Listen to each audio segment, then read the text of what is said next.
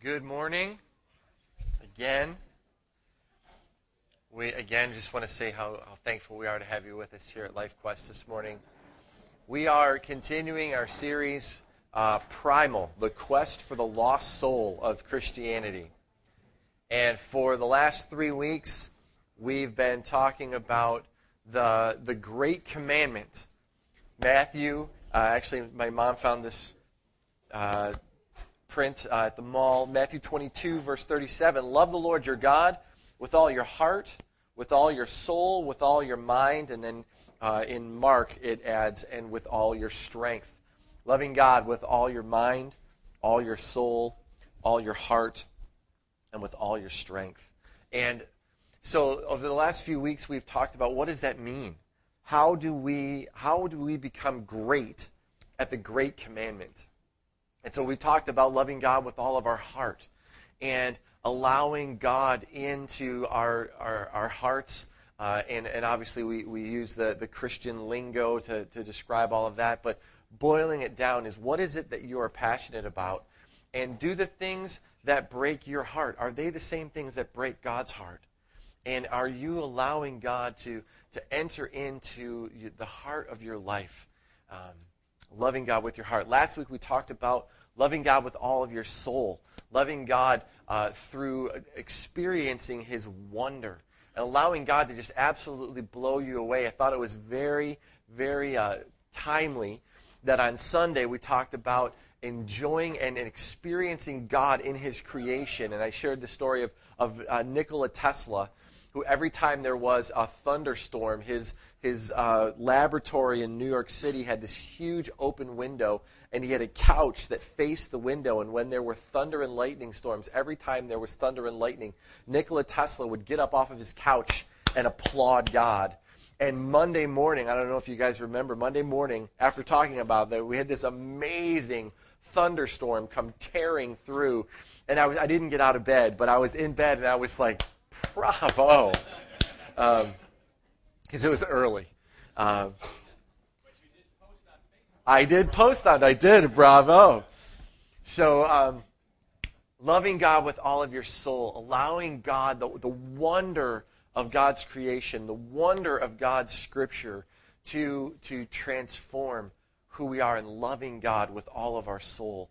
This morning we're going to talk about loving God with all of our mind. And, you know, it's one of those things when you talk to people who aren't Christians or you talk to people who don't really understand, you know, what this whole thing is about, they'll say things like Christianity or religion is for people who are weak-minded. They'll say that Christianity is for people who you know, can't think for themselves, and so they'll allow religion to think for them. And so I just wanted to share with you a few of those people who were weak-minded and didn't just let religion think for them. People like Johann Kepler, who was his model of the cosmos, shaped modern science. A guy like René Descartes, who was a French philosopher, who was a believer in Christ. Blaise Pascal. Anybody heard of Blaise Pascal? Really, really smart, brilliant guy, mathematician, scientist. Let's. You're not going to recognize all of these weak-minded and not so smart people. Isaac Newton. Yeah, not a smart guy. Nathaniel. I found this guy that was in here. A guy named Joseph Priestley, who was a pastor, and in his he wrote some pretty controversial things, but he is also credited with being the guy who discovered oxygen. Not so smart. You know, because religion is for weak-minded people. Michael Faraday. Michael Faraday is a guy who is huge in the study of not just electromagnetism, but also the relationship of science and religion, and how you don't have to have them as being mutually exclusive. Yeah, not so smart. Gregor Mendel. Nathaniel, remember you were talking about, my son told us the other day that he wants to be a geneticist. Gregor Mendel was the guy who is known as the father of modern genetics. was a believer in Christ, a not-so-smart guy. Let's see who else isn't so smart. Heinrich Hertz. You ever heard of the Hertz waves, megahertz? Like the Heinrich Hertz, devout Lutheran, German physicist. Lutheran his entire life. Not so smart. Louis Pasteur. Anybody like to drink milk? You can thank this guy who invented and discovered the science of pasteurization. Pasteur. Yeah, not so smart. Anybody like enjoy temperature, things like that? Anybody ever heard of what's the coldest state that you can get to? Anybody know? 0 Kelvin. Lord Kelvin was a believer in Christ. He actually gave a famous address to the Christian Evidence Society. Not so smart. Where's the guy? This guy gets the credit for inventing radio, but didn't really invent radio. Guillermo Marconi actually kind of stole the credit from Nikola Tesla, but Marconi also, even though he kind of stole Nikola's ideas and took credit for them, brilliant guy all on his own, was a devout Catholic, and actually the first thing that was broadcast on radio was a statement of how God had given him the ability to discover this so that people could hear about the glory of God and also hear the voice of the Pope. But still. Second. All right, thank you. Anybody enjoy a peanut butter and jelly sandwich? George Washington Carver.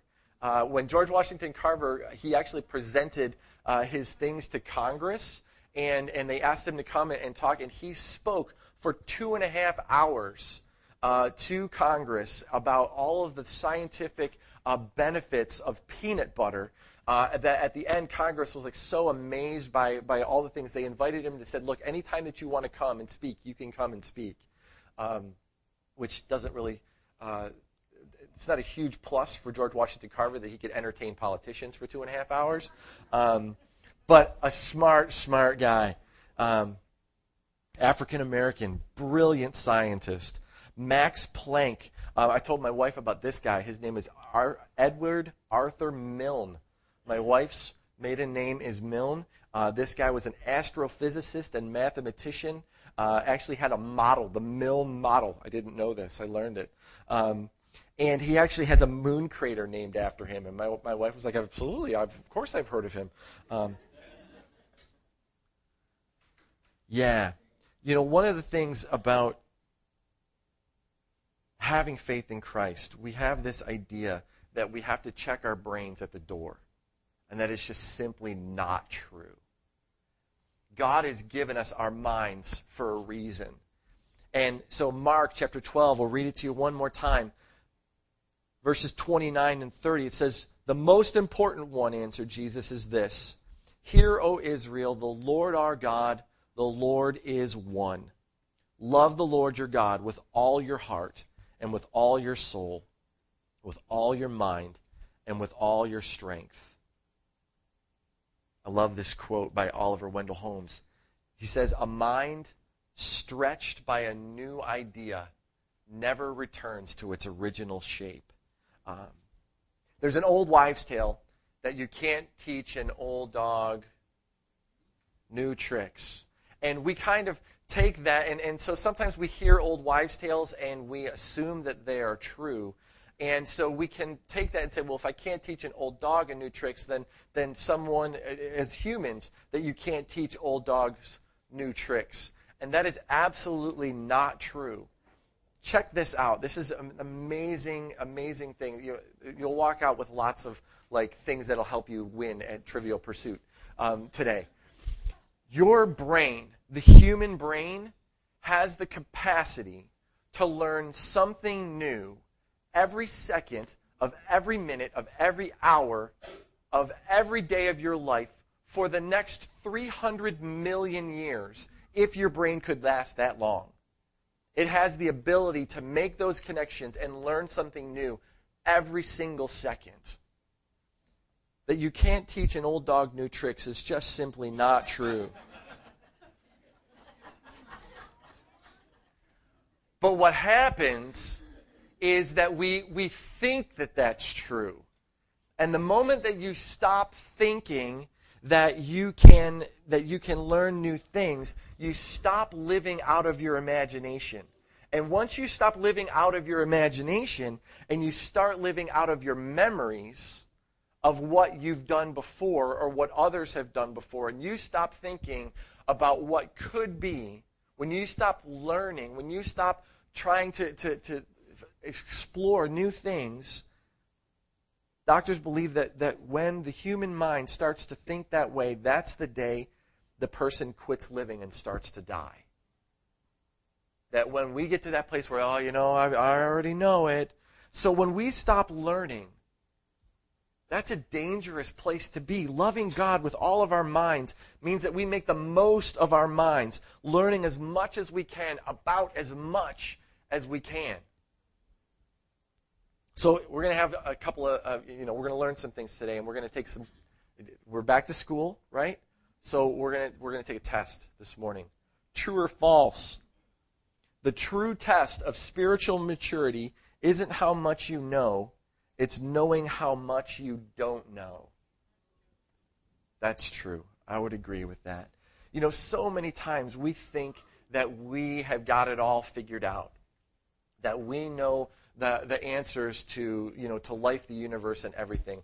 I remember I was actually just talking with a young couple this week, and they were kind of lamenting on the difficulty of the situation that they were in, and that they're going to a church and they're struggling and they're considering, should we stay or should we go? And one of the things that they said was, we're just not getting fed. And you hear that a lot, right? People who their critique of the current church that they're in is that, the pastor's just not really feeding us. And I hear that, but hear me, please, this morning. If you are dependent on the 30 to 40 minutes of myself or Pastor Jamie or Paul or whoever comes in to speak at LifeQuest as your sole source of spiritual nourishment and growth for your entire week, shame on you. To say that I'm not going to go to this church or that church because the pastor isn't feeding me, it is your responsibility. It is my responsibility to feed myself. So throughout the week, if you're not getting anything, and you're not growing, you're not reading the Word, and Sunday morning is the only time, I would put out to you that you are not loving God with all of your mind. It's our responsibility to do this. And so I kind of shared this story with them about how we were going to the National Assemblies of God, big to-do. And one of the speakers was one of the theologians of our denomination who wrote like most of the textbooks that we had to read in Bible school. And he's brilliant and amazing. But I had heard him speak before. And he had come and spoke at Bible school. And so, sometimes... you listen to something or you hear someone speak and then you hear them speak again and maybe you hear them speak a third time and you can kind of mentally like, oh yeah, he said that before. Oh, yeah, okay. So we're in the van and we're coming back from Springfield, heading back to Columbus, and so all of our pastoral team is in the van, and I open my big fat mouth and I tell Pastor Dennis, one of the pastors on our team, that it was a great thing, but when Dr. Horton was speaking, he's so boring. And he said that last time, and he said that when he spoke at chapel. And Pastor Dennis looked me in the eye, and he said, Rob, do you ever wonder that maybe the reason that Dr. Horton keeps saying the same thing is because God is trying to tell you something and you're not listening? And so he has to say it to you over and over again because you didn't get it the first time. So many times You know, we think that we know everything about everything. I thought as a teenager I knew everything and my parents were idiots. Now, is that true? No. Who was the idiot? I didn't know that I didn't know. And then I became a 20-something and I graduated from college and realized how brilliant my parents are. And now I have teenagers who think that I'm an idiot, who think that they know everything. You know, God allows those things. And so let me just say, look, spiritual maturity isn't saying that you have arrived and you now know all that there is. Spiritual maturity is recognizing, I don't know. And that you can read the scriptures every single day for the rest of your life. And every single day, God will show you something new. It's not like you read Robinson Crusoe and you know, maybe the second or third time through Robinson Crusoe, you know the story. God's word is not just a book. It is living and active, Scripture says, and will speak to you and speak to your mind every single day. For the next 300 million years, you can learn something new from God's word, and we will. All right, next question. Oh, well, actually, let's look at this verse. This is kind of a verse that kind of firms that up. 1 Corinthians 8, verse 2. Anyone who claims to know all the answers doesn't really know very much. All right, true or false? The unwillingness to learn something new is a sin. I don't know. Yeah, right? I know for me that there have been times in my life where like the amount of information that was in my head actually made me a dangerous person because I knew enough about something that I could be dangerous with it. You know, when it came to computers, I learned how to open computers up and get in there and play with things and pull things out and plug things in. Can't do that anymore because it's so much, it's not that drastically different, but I knew enough that I could get into a computer and cause a lot of damage. But I thought I knew all that there was to know. I thought that I was a pretty smart guy. And God wants us to know that there are always things that we can be learning, always things that we can figure out and you know, sometimes, here's the scary thing. We say that we know all that there is to know, and our parents are idiots as teenagers. But God looks at us, and we're his teenagers. And we think that we know all that there is, and so he'll allow difficult things to happen to us, those hard knock kind of things, to say, okay, you need to pay attention to this. All right, now here's our next question. True or false? Santa Claus is white.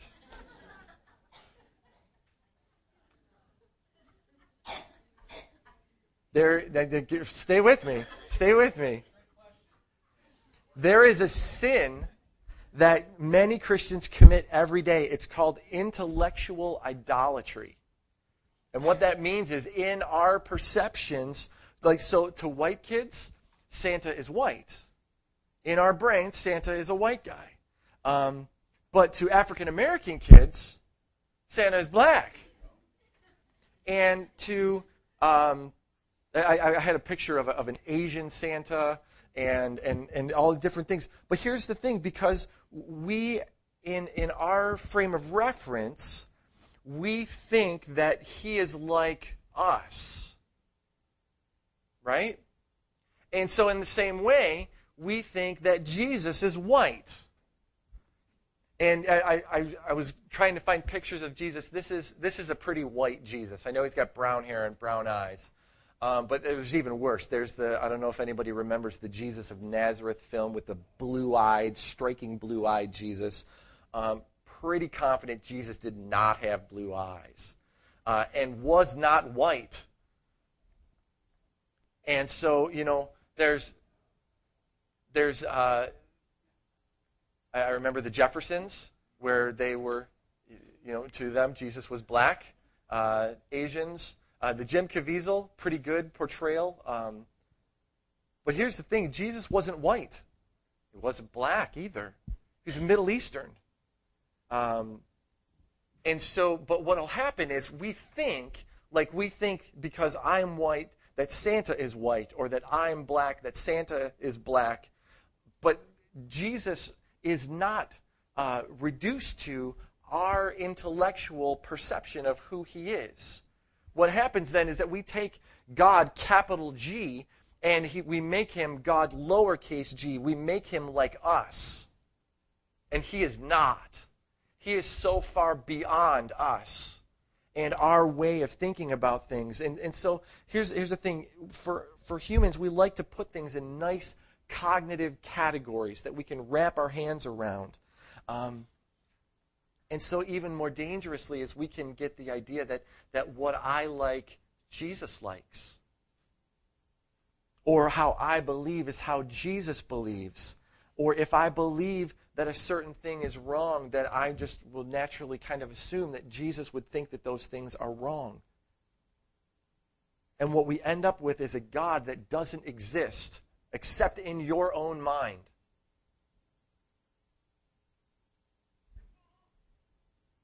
The God who conveniently fits within the confines of our mind will never fill your soul with wonder. If we can wrap our hands and head around him, it's never going to blow you away. And God wants us to be blown away by him, by his creation, by his love, by his wonder, by his intellect. You know, we talked last week about loving God with all of our souls, right? And it's through the soul that the God of wonder speaks to us. He speaks to us through the thunderstorm and through a baby's laughter and through all the things that he reveals himself to us. And there's a direct link between loving God with all your soul and loving God with all your mind. It's kind of like wonder and curiosity are cousins. The two of them are not mutually exclusive, because when the soul stops wondering, the mind stops learning, and vice versa. A lack of wonder breeds a lack of curiosity, and a lack of curiosity breeds a lack of wonder. The main point is this, though. When Jesus asked the question, what's the most important? What's the greatest commandment? The answer that he gave them had everything to do with loving. When a Christian stops wondering, when we lose our curiosity, when we stop learning, that's when a Christian actually stops loving. That we can't wonder, we can't be in awe, we can't learn unless love is that central part of that. That's part of loving God. You know, there's a terrible statistic about wedding or marriages that split up and divorce after 20 years. I have a friend who has been married to his wife for 19 years, and they're divorcing and splitting up. 19 years, 20 years. How is that possible? And obviously, we're not in those kinds of relationships, but I believe that marriages that split up after 20 years or maybe longer, I think part of the reason for that is they stopped learning about each other. They thought, you know what, we've been together for 20 years. What more is there to know? I know everything that there is to know. And then in that stopping of learning, stopping exploring, what is it that makes you tick? They stop loving. The same thing is true with God. All right, next question. Use it or lose it? True. Give me some examples. Muscles. Right? So if you stop using a particular muscle, it begins to do what? Atrophy. Exactly. Knowledge of a language. Right? If you stop using it, you lose it. Right? Your faith. You don't use it, it will atrophy. Absolutely. You know, in the physical world, if we don't use certain parts of our bodies, they will atrophy. Your muscle tissue, all of those things. I had a friend of mine who he said, "Hey, look, I want to start working out. Would you be interested in coming and working out with me?" And so in February we started working out, and at first it was painful, and then it started to produce results, and things were going great. And getting ready for this summer and all of our activities and the canoe trip, and my wife and I are doing these. You know, we did our big camping trips, and the boys, Nathaniel and I, we did a huge backpacking trip, and then all of those things were done. And my friend blew a hernia and had to have surgery. Not working out, just he's older than me and got a hernia, and that's kind of what happens as you age. Our bodies start to not work so great. And so he hasn't been able to work out at all. And so it's one of those things of accountability. If I don't have my friend to go to the gym with me, it's so much easier to stay in bed. So much easier. And so now I'm starting to feel the effects of not going to the gym. Your brain, check this out. My dad said that language, that if you don't use a language, you will lose it. The part of your brain that plays the major role in language processing is called the left angular gyrus. You're welcome. The left angular gyrus. And for people who are bilingual, their left angular gyrus is actually bigger than, right? May not be the whole part, but that one part, Eddie, bigger. Because when they use that part of their brain, bilingual people use that part of their brain more than only people who use one language. And so it is an absolute fact that if you fail to use your mind, it will atrophy. And when your mind atrophies, your soul atrophies. So the thing that we want to encourage you this morning when we talk about loving God with all of your mind is never stop questioning. It's okay to ask questions. It's okay to struggle with things. You know, when I was reading off that list of all those really, really smart guys at the beginning of the message, none of them would be able to sit down and say that they agree about everything when it came to their faith. Some of them were considered deists. They believed in God, but they believed that God came and spoke the world and created it and set it off spinning and now kind of lives hands off. And then there were others in that list who believe that God is intricately involved in holding everything together. And there were guys that were devout Catholics who would look at Lutherans and Assemblies of God Pentecostal people as not going to heaven. But they all had a belief and a faith in God. They were always questioning the physical reality, questioning electromagnetism and mathematics and philosophy and all of those things. Here's a pretty cool quote. It says, "The important thing is not to stop questioning. Curiosity has its own reason for existence.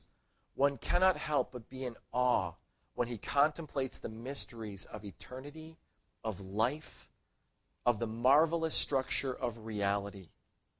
It is enough if one tries merely to comprehend a little of this mystery every day. Never lose a holy curiosity."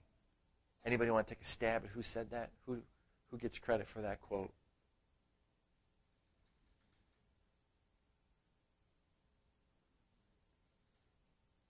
Jewish.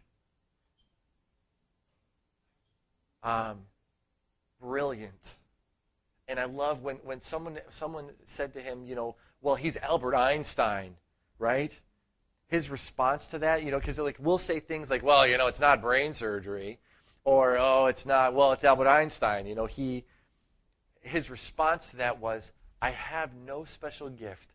I am only passionately curious." God wants us to be passionately curious about His world, about His Word, about relationships and interactions. There are all kinds of things that God wants us to know. If we go back to the Gospels, and we look at the encounters that Jesus had with people, when you think about the reactions that people had towards him and Jesus' response, did Jesus just give them simple answers? Or did Jesus give them more questions? He would answer a question with a question a lot of the time. In Luke chapter 3, verse 5, this is what the culture of the people were like, because the people were waiting expectantly and were all wondering. This is even just about John. Before Jesus was even coming onto the scene, they were wondering and waiting expectantly if John might be the Christ. My question to you this morning is, are we expectant? Are we wondering? Are we curious about what God is doing in our lives? Are we looking to God's word to fill us, to satisfy us, or do we just pick it up every once in a while, just as a, sometimes people will use the scripture like a Christian horoscope, and they'll want to know what to do for their lives, and so they'll open up their Bible and they'll say, God, I need you to speak to me, and flip to a page and poke. And then whatever it is, they're like, oh, okay. I don't think that that's how God wants us to use his word. True or false? It's easier to come up with answers than it is to ask questions. Yeah. There are authors that are out there that have written books about, Christian growth and Christian life and maturity. And the one thing that I love about John and Stacey Eldridge, who have written the book Epic and Wild at Heart, and a lot of the books that we really resonate with and enjoy, is that John doesn't give easy answers. He doesn't give you, here are the 5 steps, and if you will do these 5 steps, you will then achieve spiritual maturity and enlightenment. But he says, look, we've all got to figure out our path. We've all got to find our way through our Christian walk. And he doesn't just spell it all out to say, if you'll do these 4 formula things, then you'll be a great husband, or a great man, or a great woman, or a great wife, or a great whatever.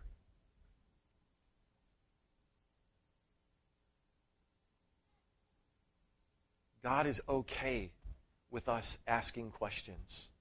One of the things that it says on our website, that at LifeQuest, that we are about helping people explore their relationship with God, where it's a safe place for them to ask hard questions, where it's okay to doubt. It's okay. There's a song that I love by the artist Chris Rice, and he talks about this song. It's called Saving Up Questions for Heaven. And there are things that we've got questions about that we may not get the answer on this side. And Chris talks about, what happened, what's up with dinosaurs, and all the different kinds of things that we wonder, what is the reason for that? Why did this person get sick, or why did that person get healed, or why am I going through this difficult situation, or why did my husband's job get axed, or whatever? The quest for the lost soul of Christianity is a quest driven by questions. Any question, every question, holy curiosity is not satisfied with easy answers. That we're not looking for a cute, tie it in a bow, oh look, that's it, oh. But there are things that in our faith that we will wrestle with our entire lives.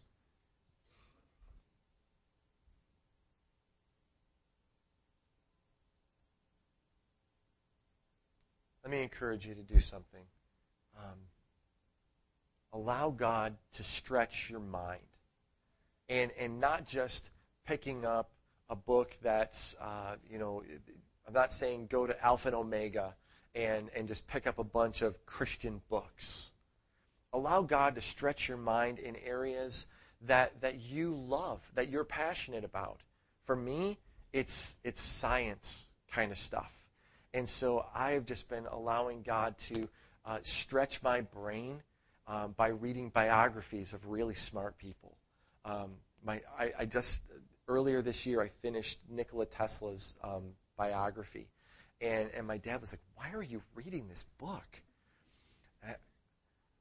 I'm fascinated with this. I've got Albert Einstein's biography next. That's next in the queue that I can't wait to read.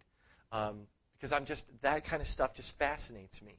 I don't know what fascinates you. I can't tell you what you need to read. But you need to read something. You need to let God stretch your brain. In addition to reading Scripture, in addition to letting God's Word into your mind and into your heart, what kinds of things kind of set your bells and whistles going? What is that? Is it music? Is it art? Is it science? Is it language? What is it that fires off your brain? Because you've got something new that you can learn every second of every hour of every day for the rest of your life. Love God with all of your mind. And you realize that if you were to simply take a book and put it on the back of the toilet, that you could read one book a month. Easy. Easy. I'm not trying to make it sound like you've got to go grab the Encyclopedia Britannica off the. Do they even make that anymore? I was at middle school orientation this past week, and I was in the library, and I'm looking for the encyclopedias, and they're not there. And it was hysterical because I think there was a shelf, but there was one shelf, and they were dusty and in the corner because everybody Googles everything. And so the librarian isn't a librarian anymore. He's an information literacy technician. And he actually, at Cosgrove, they actually have an old card catalog system. It's empty. There's nothing in it. Because we don't use them anymore. It's all on the computer. Well, let me just challenge you to find something that flips your switch and just begin to learn something new this week. If you were to take a card with a piece of Scripture on it and just take it with you wherever you go, stick it in your pocket, take it with you in the car, leave it with you, that you can learn just with 20 minutes a day. You have enough time that you could memorize the entire plan of salvation. If you gave 20 minutes a day, you can read through the entire Bible in a year. What can you do to allow your mind to exercise and become curious again? I'm the guiltiest person of this in my house, probably in my family, I hope, maybe probably in this church. I watch way too much TV. And TV is one of those things where we shut our brains off. And I know I get, we've been at work all day or we've been at school all day, and we come home and we just want to unplug and unwind. But what I suggest is, as an experiment, maybe pick a day this week. Don't let the TV get turned on at all. I know, my son, who's probably not even listening because he's doing something on his iPod, taking notes furiously, I'm sure. Pastor Rob is so smart. My dad is amazing. #SmartDad.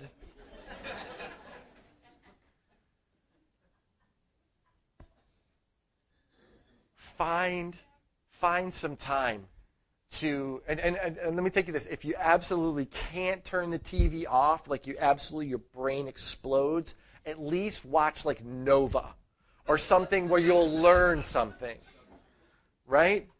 Discovery Channel. I used to be able to say History Channel, but now History Channel is full of all shows that I absolutely love, but you're not going to learn anything on the History Channel anymore if you're watching, well, they're not on the History Channel, they're on different channel, but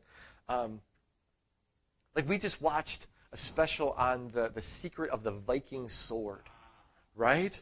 You seen that episode? It's really cool. learn some cool stuff. And my son, Toby, my 7-year-old, everybody else in my family, they were like, blah, learning. I don't want to do this. And me and Toby, we sat and watched The Secrets of the Viking Sword. It was a cool show. Learn some good stuff. Learn to exercise your mind. Let's wrap up with this. Here's the thing. Dan talked about Adam and Eve this morning in the garden and how we have this idea that if Adam and Eve hadn't eaten the fruit, they would have been able to live in the Garden of Eden in perfection and in paradise forever. Right? Wrong.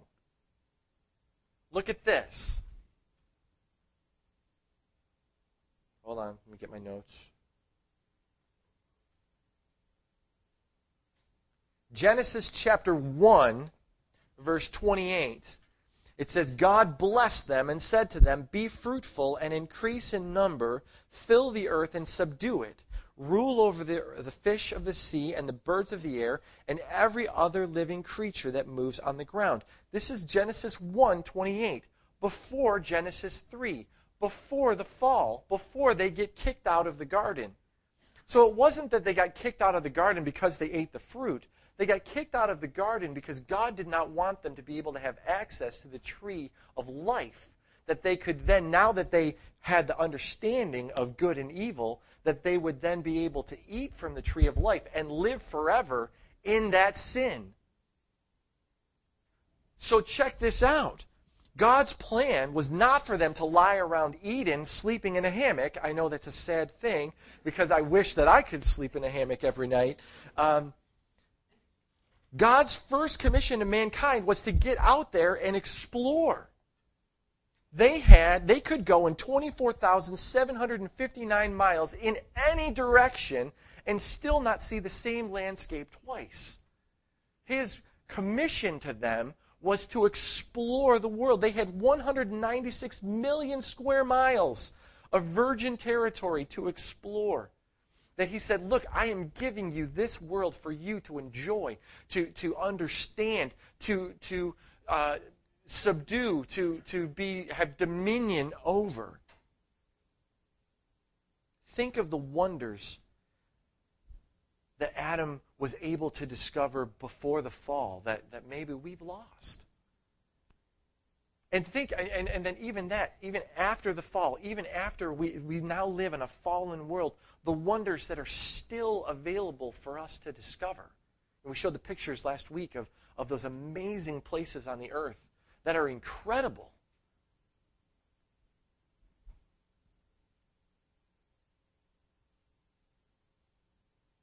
God is awesome, and he is worthy to be worshipped, not just with our hearts, not just with our soul, but with our mind. That we don't have to check our brains at the door in order to call ourselves Christians. Here's a pretty interesting thing. This is another one of your Trivial Pursuit cheat questions. Did you know that the largest telescope in the world, It's in Mount Graham, the Mount Graham International Observatory. It's hosted by the University of Arizona. Anybody know who owns it? The Vatican. That they are about learning. I thought that was fascinating. Solomon was the wisest man who ever lived according to God. He was a Renaissance man who lived 2,500 years before the Renaissance. And people from all over the world would come to Israel to hear him talk about everything. He understood botany. He understood biology. He understood science. He understood all kinds of things. And kings and queens would send people, and they themselves would come to hear him speak. And here's the thing. In 1 Kings... 1 Kings chapter 4, it says, God gave Solomon wisdom and very great insight and a breadth of understanding as measureless as the sands on the seashore. Solomon's wisdom was greater than the wisdom of all the men of the East, greater than all the wisdom of Egypt. He was wiser than any other man, and goes on to list a whole bunch of really smart guys that Solomon was smarter than. You know, here's the thing. I wonder, did God just plop information in Solomon's head?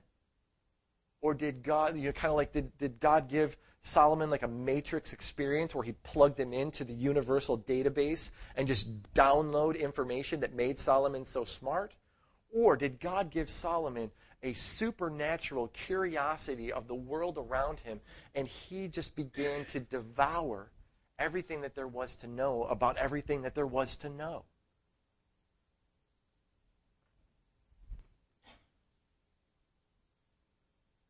Solomon loved God with all of his mind. This morning, as we continue in this series of trying to understand how can we be great at the great commandment, how can we love God with all of our heart, the things that we're passionate about, the things that break our hearts, that we can love God with all of our soul, that we can experience him as the God of wonder in his creation, just being amazed at who he is and loving him through wonder. And then loving him with all of our mind. That say, that God, give us minds that hunger for curiosity. Help us to learn. Help us to know you more. Not just for the sake of knowing things, but so that as we know, we can love him more.